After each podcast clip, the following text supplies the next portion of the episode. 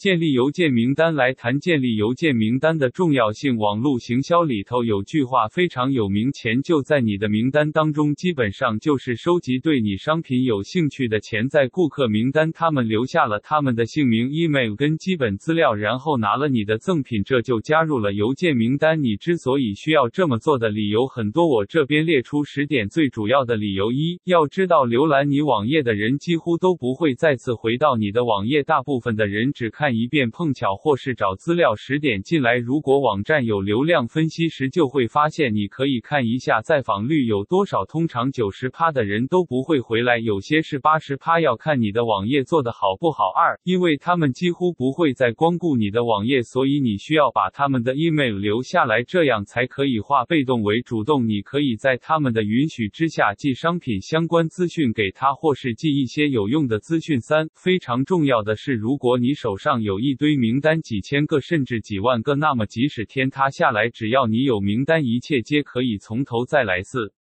这是你做联盟行销的必备之才，因为联盟行销就是推广别人的商品。如果你有很多名单，只要寄信给他们去推荐商品就可以了。五。这是你用来谈合作的筹码。如果我要跟某个人合作，我手上也已经有一定量的名单，那对方会知道你是有一定的实力，跟你合作，双方的资源是可以互享的，这样也是一个双赢的合作局面。六，这是让你更了解读者的方式，借由你寄信给他们，可以从读者的回应当中更清楚地了解读者的反应。七。这是你做问卷的最好来源。你想要开发新商品，或是想要了解读者对你网站的观感，你可以寄问卷直接问他们吧。这是你做病毒行销的依据。当你有名单的时候，你可以给他们免费的资讯，请他们转寄给其他人，就像病毒一样散发出去。九。